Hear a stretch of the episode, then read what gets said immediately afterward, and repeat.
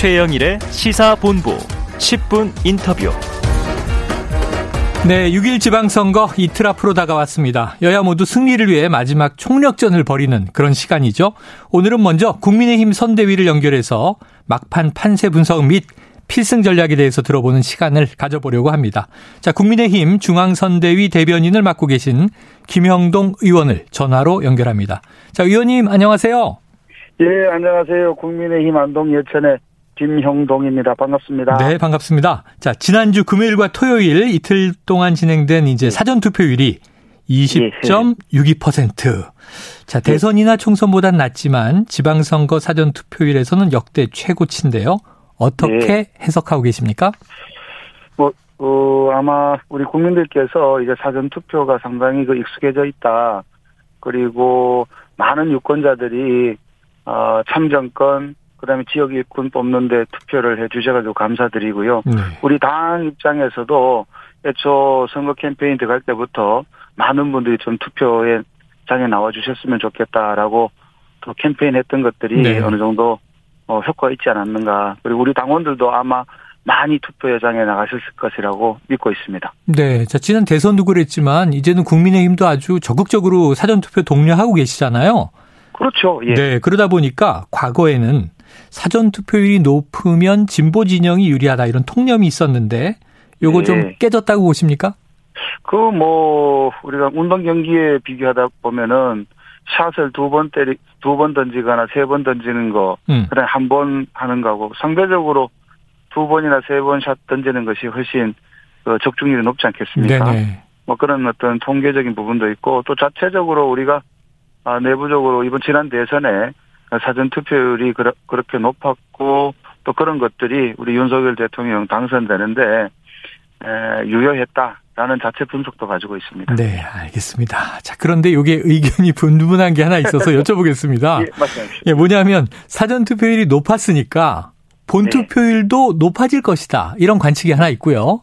예. 또 하나는 지방선거는 이제 투표율이 낮은데 이번에는 지난번보다 높지 않을 것 같다. 그런데 어차피 찍을 사람들이 미리 찍은 네. 것이다. 어, 지난번 이제 2018년이 60%를 조금 넘겼단 말이죠. 예. 어떻게 예상하십니까?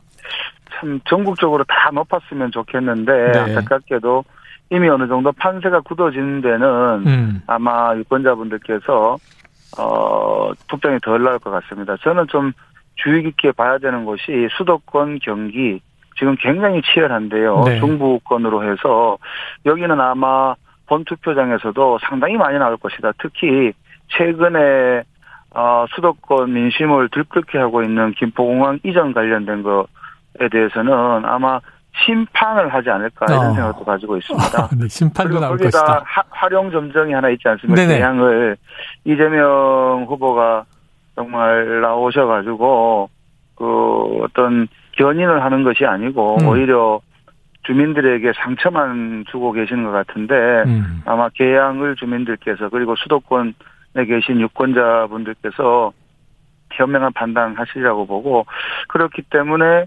본투표에 이런 격전지 위주로 그리고 어 쟁점이 있는 곳 민생과 직결되는 그런 아젠다가 불거진 곳에서는 많은 네. 유권자들이 나오시리라 생각합니다. 그래요. 사실은 5월 10일자로 여당이 되셔서 이제 예. 불과 20일인데 예. 야, 지금 이제 야당 심판 이렇게 얘기를 하셨습니다. 예. 네. 그런데 이제 4년 전 2018년으로 거슬러 올라가 보면요. 예.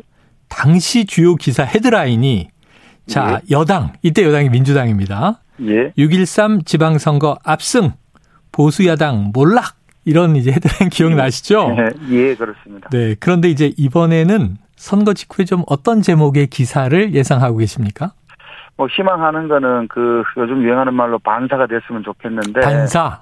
예, 네. 지금 아직까지 이틀 남았습니다. 저희는 음. 겸허하게 선거 운동에 임하겠습니다. 네. 아, 언제나 낮은 자세로 정말 지역 곳곳에 지금 오늘도 우리 당 지도부가 제주도도 가시고 그다음에 음. 대전도 가시고 지역 곳곳을 누비고 있는데요. 네. 정말 지역마다 정말 절실한 그런 목소리 듣고 마지막까지 최선의 노력을 다하는 그 자세를 임하겠습니다. 그러면 네. 아마 결과도 그에 에, 상응하게 에, 나오지 않을까 라고 기대를 해봅니다. 네, 알겠습니다. 끝까지 최선을 다한다. 겸허한 자세 강조하셨습니다. 예, 예. 자, 그런데 이제 이 시간에도 많이 지금 지방선거 이야기를 하다 보면 전문가들이 네. 최대 승부처는 경기다. 이렇게 다 짚고 계세요. 예. 그런데 지금 이제 김은혜 후보 이 재산 축소 신고 의혹이 있고 네. 이건 뭐 민주당은 중대범죄다 이렇게 이제 날선 네. 공방을 네. 다 하고 있고요. 네. 또한 가지 변수가 무소속 강영석 후보의 지금 완주 여부 문제가 있지 않습니까? 네, 네. 자 경기 어떻게 예상하십니까? 어 대선 기준으로 보면은 우리가 경기에서는 이재명 후보한테 뒤졌던 지역입니다. 5% 포인트쯤 됐죠. 네, 1,300, 1,400그 대단한 우리 유권자들 도민들이 계시는데요. 어쨌든 지난번 지표를 극복해야 되는 그런 과제가 있고 도전자 입장이다. 저는 그렇게 보이고 네. 아뭐 김은혜 의원에 대한 뭐 이런 저런 어 악의적인 어 소문을 흘리고 있는데 음. 의정생활 두 번 그리고 사실상 공직생활 내지 공공기관에 근무를 쭉 해오셨기 때문에 네. 수시로 검증을 받아왔다. 그 음. 부분에 대해서는 유권자들께서 안심하셔도 좋다. 라는 말씀을 드리고 뭐 최근에 가장 그 이슈가 됐던 그 중에 하나가 또 김포공항 문제인데 네. 또 그걸 인천으로 옮긴다 뭐 남북권은 청주로 가도 가도 충분히 탈 수 있지 않느냐 음. 정말 지방선거에 가장 필요한 것이 그 지역의 삶에 대한 문제인데 네. 첫 번째는 그 부분에 대해서 우리가 당도 그렇고 후보자 개인도 그렇고 완벽하게 이해를 하고 있다 주민들의 음. 어떤 니즈가 있는지 그 다음에 또 약간은 좀 저희는 정말 민생과 삶에 대한 그 부분에 공약을 많이 내고 있는데요. 민주당이나 김동연 후보 측은 어떻게 보면은 중앙 정치를 자꾸 경기도에 접목하려는 그런 시도를 하고 있는데요. 네. 지방선거에서는 이런 부분이 아마 유권자들께 이제 크게 호응받지 못할 것이다라고 어. 생각합니다. 그래서 아마 강영석 후보도 있지만은 김은혜 후보 혼자서 그리고 음. 우리 당이 독자적으로 경기에서도 역전승하리라 저는 그래 기대합니다. 네, 알겠습니다. 자, 지금 뭐 인구 유출이나 출산율 저하 등 지방 소멸 예. 위기 아닙니까? 그렇습니다. 예, 국민의힘이 대선에 이어서 만약에 지방선거까지도 좀 승기를 잡는다면 예. 이 지방 문제에 대한 해법 있습니까? 저 어제 마침 본회의에서 어 인구 소멸 지역 지원을 지원을 하는 특별법이 통과됐습니다. 음. 그리고 윤석열 정부가 인수위 차원에서도 가장 그두 어, 가지 키워드라 그런다 그러면은 어, 국민 통합, 그 다음에 두 번째는 지역 균형 발전.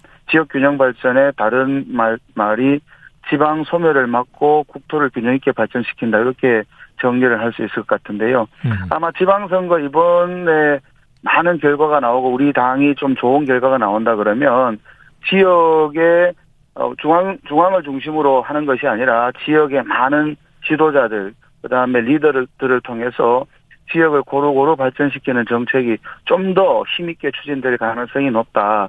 오히려 우리 사회자께서 물어보신 것처럼 네. 이번 선거는 지방 소멸을 막느냐 아니면은 음. 이대로 수도권 쏠림으로 가는 어떤 어 한 곳만 몰아주는 대한민국이 되느냐를 가를 수 있는 그런 어떤 선거가 아닌가라고 저는 평가하고 있습니다. 네. 자, 이틀 남았습니다. 그럼 국민의힘의 마지막 선거 전략 궁금한데 지금 예상해 보면 인천 계양을의 화력을 총 집중하는 거 아니냐?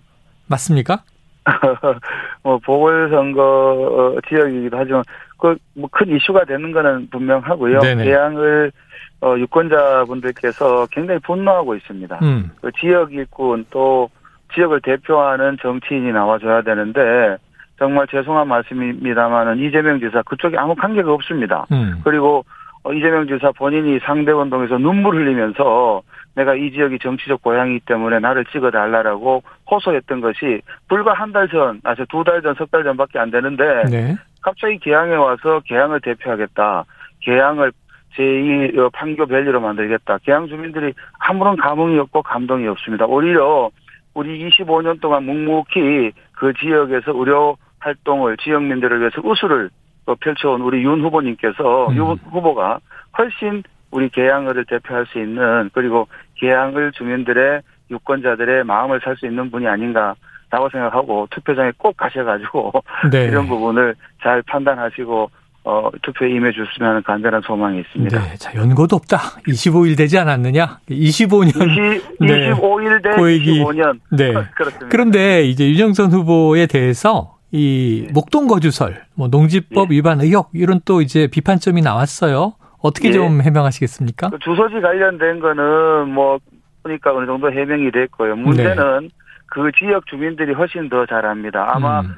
병원이 목동에 있었다 그러면 그건 할 말이 없습니다. 네네. 그렇지만 병원을 개항을 해 두면서 꼬박꼬박 세금을 냈고요. 음. 그 지역 주민들을 위해서 물론 영업 활동도 되지만은 우수를 펼쳐온 25년의 그 활동의 면면의 모습을 네. 지역의 유권자들은 이미 더 잘 알고 있습니다. 그래서 어, 뭐 한쪽에서 나오는 얘기는 작은 흠에 대해서 부정은 할 수는 없지만은 그게 유권자의 판단을 어, 가르는 중요 쟁점은 아니다. 아마 개항을 주민 여러분께서는 25일 선거만을 위해서 잠깐 메뚜기처럼 온 그 후보하고 25년 동안 꾸준히 그 할머니, 본인, 애기들 치료해준 우수를 펴온 우리 윤영선 후보 아마 찍어주실 가능성이 더 높지 않겠는가 저는 네. 그렇게 강력히 추천합니다. 알겠습니다. 자, 이게 정치 현안이면서도 지방선거 변수가 돼서 한번 여쭤보면요.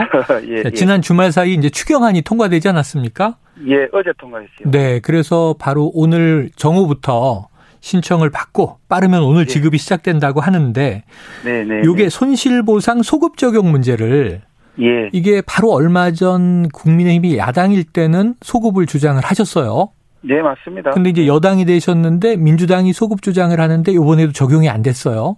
이건 예. 어떻게 설명을 좀 해야 될까요? 저희는 단기적으로 그 피해를 보신 코로나 정부 방역의 어떤 비과학적인 방역으로 피해를 입은 소상공인에 대해서는 끝까지 어, 보상하고 책임을 지겠다는 원칙은 변함이 없습니다. 그런데 제도적으로 보면 음. 현재 보상을 소급해서 적용할 수 있는 입법이 안 돼 있습니다. 네. 민주당이 네.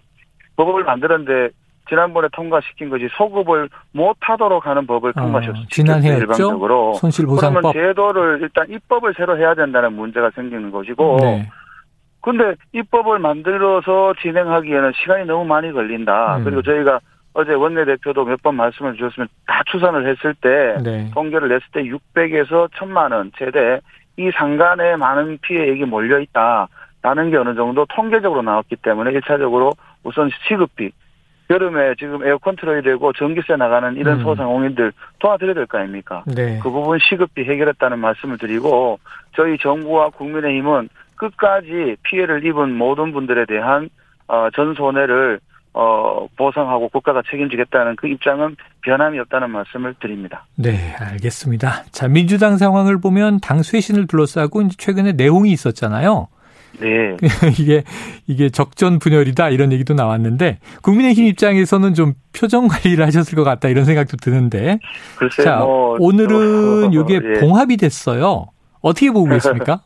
뭐 봉합이 됐는 것이 그 네. 자기들이 이제 표현하는 게 봉합이지. 음. 뭐참뭐 뭐, 상대당 얘기를 굳이 제가 많이 할 필요는 없습니다만은 네. 근자에 최근에 한 열흘 동안에 봉합이라는 표현이 한 두세 번 나왔던 것 같습니다. 음. 그 다음에 또, 또 파열음이 생기고 그러는 것 같은데 어떤 좀 민주당이 뭐 국민들을 위한 정치를 하는 가장 큰 정당으로서 좀 자정 능력을 갖고 제대로 된 리더십이 발휘됐으면 하는 그 정도의 말씀 올립니다. 네, 알겠습니다. 자정되기를 희망한다. 자, 이제 6.1 지방선거 공식 선거운동 기간은 뭐 하루하고 반나절 정도입니다. 예, 그렇습니다. 자, 끝으로 이 방송 듣고 있는 유권자분들에게 좀 한마디 메시지를 남기신다면요?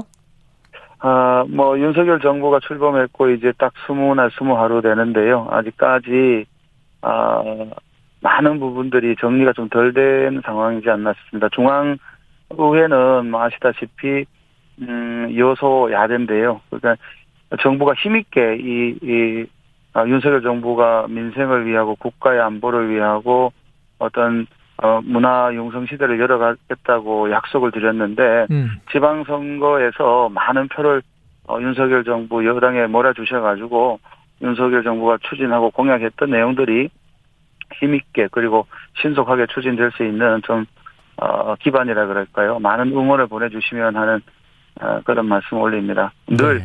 국민들만 바라보고 민생만 바라보고 낮은 자세로 임하겠다는 말씀 올립니다. 알겠습니다. 이준석 대표도 원 없이, 원 없이 일하게 밀어달라 이런 얘기를 하고 있죠. 지금 아마 제주도 갔거나 하여튼 뭐 요즘 홍길동 요새 다니는데요. 네네. 전국 곳곳을 누비면서 정말 아, 윤석열 정부 일할 수 있게 도와달라. 그리고 낮은 자세로 늘 아, 국민 옆에 있겠다라는 말씀 올리고 있습니다. 네, 뭐 개표 끝날 때까지 긴장을 늦추실 수 없으니까 2월 1일 예, 이후에 좀 푹 쉬시기를 기원해 봅니다. 아, 자, 오늘 말씀 30, 네. 36시간 남았는데요. 네네네. 어, 어, 1분 1초를 정말 어, 금곡서처럼 그렇게 네. 뛰어다니겠습니다. 야, 시간으로 재고 계시군요. 알겠습니다. 자, 오늘 예, 예. 고맙습니다.